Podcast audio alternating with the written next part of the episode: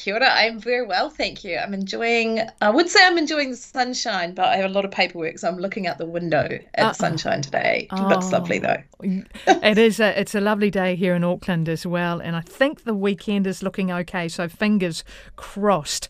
Now, this week critter is is a little unusual because it, it's of the feathered variety uh, and not something that usually makes the cut for this feature.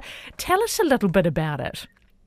I sure can, and you're quite right. It's uh, I think it's technically illegal for a critter of the week to have uh, well, I consider a cute bird uh, uh, on the show, but we did preview it a little bit when I spoke to Jesse a few weeks ago, and I mentioned that I'd been down with some of my forest and bird team at a reserve that we own that they look after way down in the Catlins, and I'd seen fern birds or matata, um, which I was very excited about. And I said, we should really do one for Critter of the Week. And Jesse went, yes. And now he's missed out. So, oh well.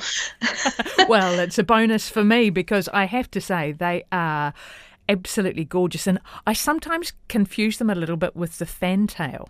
Yeah, I could understand that. So uh, they are um, a little um, bird, obviously. They um, uh, what I like about them is a bit like the fantail. You know, they're a wee bird with a big attitude. So they're about the size of a mouse, the weight of a mouse, uh, and yet they're not afraid, for example, to hunt for blowflies on the back of a sleeping sea lion, which I think someone recently got a photo of.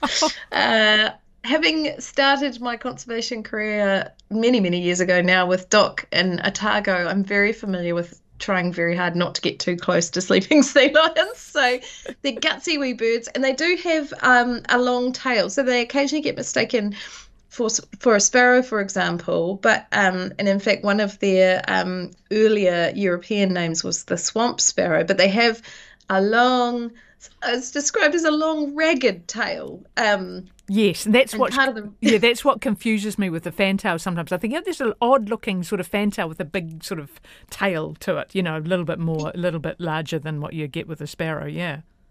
Yeah, and um, you will um, because you're in Auckland, obviously, and so um, if you've you may well have seen them in and around wetlands and um, estuarine sort of habitats around Auckland. And if you haven't seen them um, out there, listeners, that's okay because you may have heard them. They have a very um, fascinating kind of uh, series of vocalizations or, or, bird calls that they make, um, which to me, and I can get into them a bit um, later, but to me sounds a bit like radio static. Oh, uh, really? Depending on the calls that they're making. Yeah, it's quite a, a metallic sort of um, sort of a song like it sort of to me it you know i can't you can't do it now i don't think but you know when you flick off the the tv goes off channel and you get all the snow and it goes kind of like that yes yes um, yeah uh they can sound like that. The um, one of their names was also the Utik bird, and what I find really lovely about that is um, it relates to the song, the calls between the males and the females, because they're hanging out in the long kind of um, vegetation and wetlands, hard to see when you're the, a bird the size of a mouse that doesn't like to fly too much. And so the, they're constantly chatting away to each other, and the male makes this quite low sort of U sound, and um, the female immediately responds with a very high pitched. So they're the Utik bird, which is them constantly kind of relaying to each other, I'm over here now, I'm behind this piece of grass now, you can find me over here. Um, and yeah, but they are known. Um, the Maori name for them is matata, um, uh, which is also um, the name for some kind of water ferns, um, or kōtata, depending on where they um, might be found. So um, we're quite lucky in New Zealand in that we have five subspecies of um, fern bird here: the North Island, South Island, Whenua which is Codfish Island, uh, and the nearby, nearby Rakiura or Stewart Island fernbird, and just below that, the Snares Island fernbird. So I imagine they're all fairly closely related, but um, as you, you know, kind of I suppose isolate yourself over time on islands, you become more and more distinct. So we've got these wee, these wee subspecies, and they used to be everywhere. So um, Walter Buller, who who wrote uh, that beautiful book, Buller's Birds, and, and I,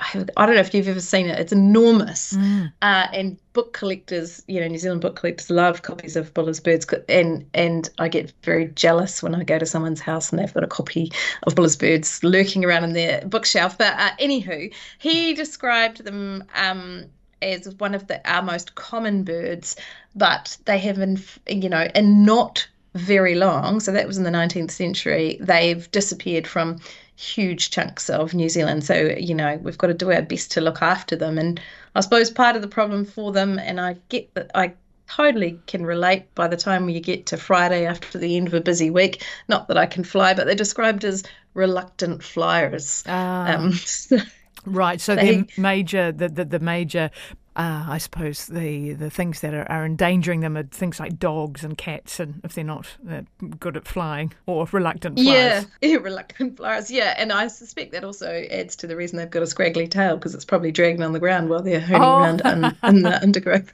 Um, so yeah, you're right. Um, dogs and cats uh, are a problem.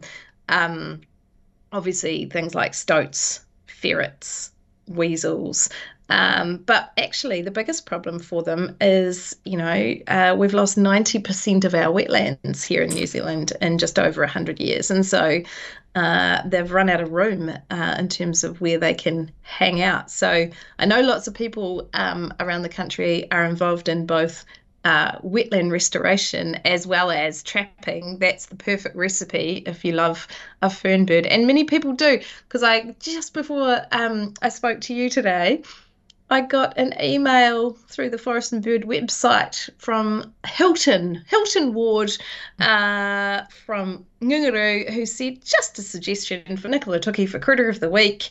You mentioned maybe we should do Fernbird as a critter, and our wetland in Ngunguru is famous for its matata, which is oh, quite lovely. Wow, oh, great. So if you're if you're up there, it's apparently open to the public uh, with boardwalks that you can wander around and see them, and that they are very cool. You can, I, I, I almost feel that they're like a wee ghost bird because when I saw them uh, last month, you sort of catch them out the corner of your eye, and by the time you turn around to look, they're gone, but you can still hear that kind of metallic sound in the reeds, which is lovely. Fantastic. Now, the, now you, you mentioned in the notes here the only other bird of its genus found in New Zealand was the was the Chatham Island fernbird, which went extinct in was it 1900s? I'm reading in the notes. Yeah, and you know it's it's that bit sad story here in New Zealand. It's something I constantly wrestle with, right? Because if you are in the world of selling nature, which is um, what I like to think we do, um, t- telling people stories of extinction all the time is really hard, right? Because people feel a bit helpless. However, not telling them about what we've lost uh, doesn't inspire people to do stuff to look after it, right? So yeah, yeah um, we've lost more than 50 species of birds um, since humans arrived here in New Zealand, and yeah, the Chatham Island fernbird went extinct. You're right in 1900. Um, and we kind of we, we think they've got some overseas cousins in um, places like Australia and New Guinea. That often happens with Gondwana type um, species, uh, but here in New Zealand don't we, we don't really know how many there are. We do know that they've gone missing um, from some places, so you can't really find them in uh, anywhere around Canterbury, as far as I understand, for example. Um, so there's gaps in in where they're found, and part of the challenge for them is, uh, and I haven't got close enough one to one yet to find out, but they apparently smell quite pungent, quite gamey, and um, that's probably okay if you live in the pre humans and all their pests context when you only had avian predators to worry about. So, you know, falcons and hawks and things like that. But unfortunately, if, if you're a very tiny, reluctantly flying, um, size of a mouse bird that smells amazing to a dog or a cat or a stoat, then that's a bad survival tactic. Oh, right. Okay. So even like trained up conservation dogs mm, might like the taste of them. Uh, yes, they. Um, They they are irresistible to dogs. Most conservation dogs, well, all conservation dogs have to pass two sets of exams. Actually, one is just a basic. Um, I know this because I secretly want to be a conservation dog oh. ranger at, Oh. at one point in my career. Yeah. Um, so. uh, uh, what the the first set of exams for those dogs is they've just got to learn their basic manners, like almost like having a learner's driver learner driver's license. and um, and the second one is they have to be able to pass a series of tests to show that when they are out looking for their target species, so you you might be a rat detection dog, you might be a kiwi detection dog, doesn't matter. You don't pay attention to anything else going on around you that might either distract you or that you might want to pop in your mouth. Uh, so Right. So, despite uh, yeah, smelling really gamey, um, you know, hopefully those uh, those dogs can be trained out of catching catching the lovely little uh, they absolutely will be. Yeah. Um, and also, so I thought it was a great um, species to talk about uh, at the moment, uh, having looking out the window at that beautiful spring day, is because they start to breed now. So they breed through spring and summer, and um, I love the description of their nests. It's it's described as a a deep woven feather-lined cup of fine grass in dense vegetation, usually less than one meter above the ground or water.